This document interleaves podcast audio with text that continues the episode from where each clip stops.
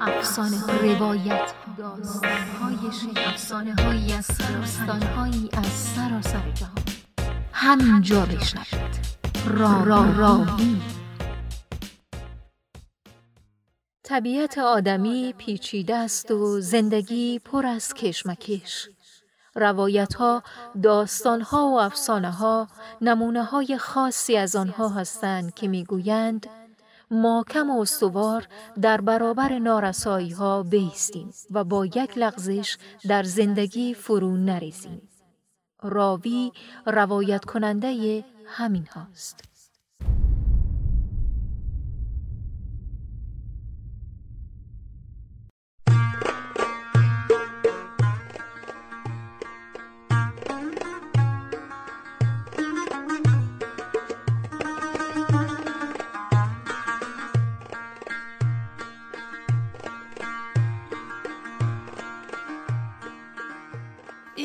اتفاق عجیبی افتاد که من چاونداز شوم.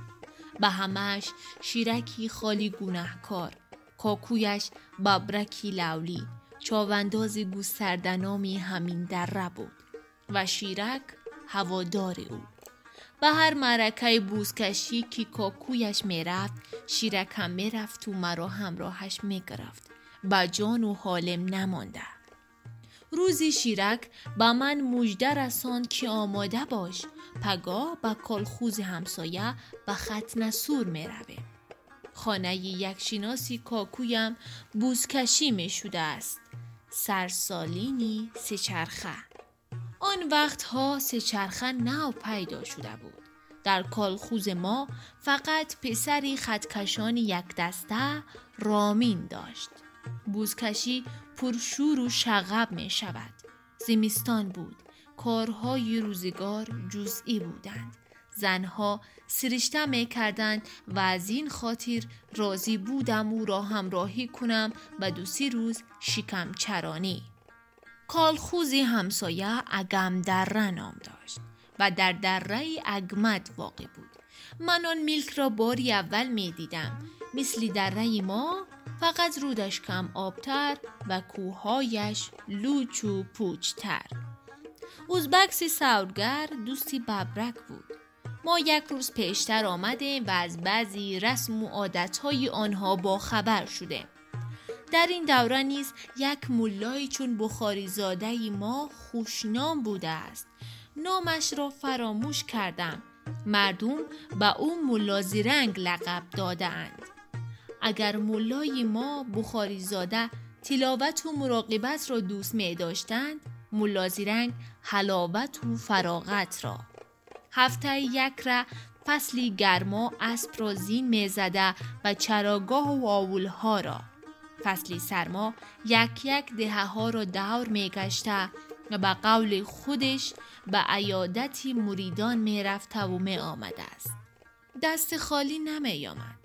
البته شکمبه ایران، مسکه، کولچه و کوماش، قروت و گوشتقاق در دو خانه خورجین جا بودند. ملای به انصاف است می‌گویند از این و از آن نظرا به نوبت می گرفته. ملازرنگ بیایید از این پس او را همین طور می نامه. اسب دوست بوده است هر کجای در این آب رو بوز کشیمه شده او حاضر و ناظر بوده. از بس که مردم به دوم و صوفش قائل بودند. عزت و احترامش را نگه می داشتند. ملا چابندازی برگزیده نداشتند.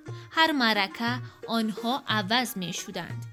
همین که اسبی کررنگی او به دوره می در آمده پیکاران سوار همانهایی که گردی دوره جولان می‌زنند و انگار حرام و حلال را معین می کنند کوشش می کردند که مسلوخ را چابنداز به اسبی ملا سوار بگیرد. اگر چابندازی ناآگاهی یعنی مهمانی این هنگام دست به مسلوخ می برد پیکاری دست او را می داشت و به گوشی او می گفت نه حق حلالی اسبی ملا زیرنگ است گفته بودم که به انصاف بود ملا. چون می‌دید که مردم حرمتش را به جامعه آرند کورنگ را بیش از یک یا دو ره به دورن نمی آورد اما ما از این همه به قولی معنی های ملکی همسایه خبر نداشتیم. اگر خبر همه داشتیم گمان بود که ذره ما را ناراحت کند. و بیشه ببرک را که شعارش این بود. ابرو جنبانی در میدان و ریش جنبانی در کاهدان. اما بلا از تگ پا میخیزد گفتند که حق برآمد. بناگاه شبانه با ببرک آریزه رخ نمود. تنش در تب و تف افتاد. میزبانان در تک و دو درآمدند خواستند ماشینی یابند و او را شهر و بیمارخانه فرستند که ببرک نگذاشت. تا صبح سر می دهد. آرام کرد ویانها را. اما تا صبح تفسش پس نشد. وی به من رو آورد و گفت این به شیرک اشاره کرد. هنر سواری ندارد. تو می‌دانم گاه و ناگاه با اسبی مردم خودنمایی می کردی. من گلگون را اسپش چونین نام داشت. بچه وندازی ناشیناس باور کرده دادن نمی‌توانم. خودت سواری کن. لیک به دوران نده را باز به یگان بلا خودت و اسب را گرفتار نکنی. من با لحن اعتمادآمیز او را گفتم خاطریتان جمع باشد.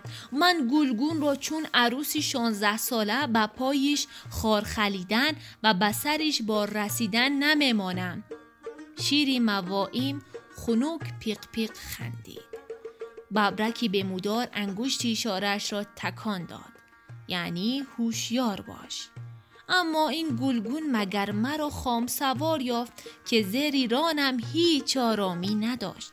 می‌زد خود را به طرفی دوره می‌زد خود را به طرفی دوره. به زور آرامش می کردم آرام می کردم تا آن وقتی که نوبتی سرسالینی موتورسیکل سچرخه رسید. همین که از پایگاه جار کشیدند که سرسالین گذاشته شد همه به جنبیش در آمدند. هم چاوندازان و هم هوسکاران. چاوندازان را میفهمیدم اما این هوسکاران به چی امید میبستند نمی‌دانستم. خیر آنها را یک سو گذارم. خودی من چی امیدوار بودم که از پسی مردکش با چی میبورد؟ مسلوخ تورپی را میبورد. گلگون را مهمیز زدم تا حالا نمی‌فهمم. خلص کلام تماشایان هم در انتظار مبارزه شدید چون پفک دوم کرده نشسته بودند. که بعد وقتی چاوندازی هواخواهشان بوز را از دوره برارد بترکند و میدان را به سر بردارند. ملازیرنگ هم می‌گویم به طاقت شده بودند. این را بعد به من شیرکی خال گفت. چاوندازی خود را با اشاره نزدیشان خواندند و به گوشش چیزی گفتند. پهلیوان همانا به پشتی کرنگ جوسه به میدان اسب را تازانده است. می‌گویند که قبلا هیچگاه از ملا دیدن نمی‌شود که دعوای سرسالین کند. همیشه به قول خودش خط اعتدال را مرئی نگاه می داشته اما این دفعه به پروانی شستن وضع ماهی روحی تابه را داشت چرا که همانا کوکوی مغزی سرش چون کوکوی ساعت دیواری جیغ کشید. کینک ماهیست پسری ارشدت گریبانت را گرفته است که سی چرخه بخر. به هر حال میزبانان بعد به ما همینطور واکنشی ملا را به سرسالین معنی داد کردند. مردکش کوشش داشت مسلوخ را هرچی دورتر ببرد و پرتاید تا گیر و دار و گرمتر بشود و هیاهوی تماشایان بیشتر.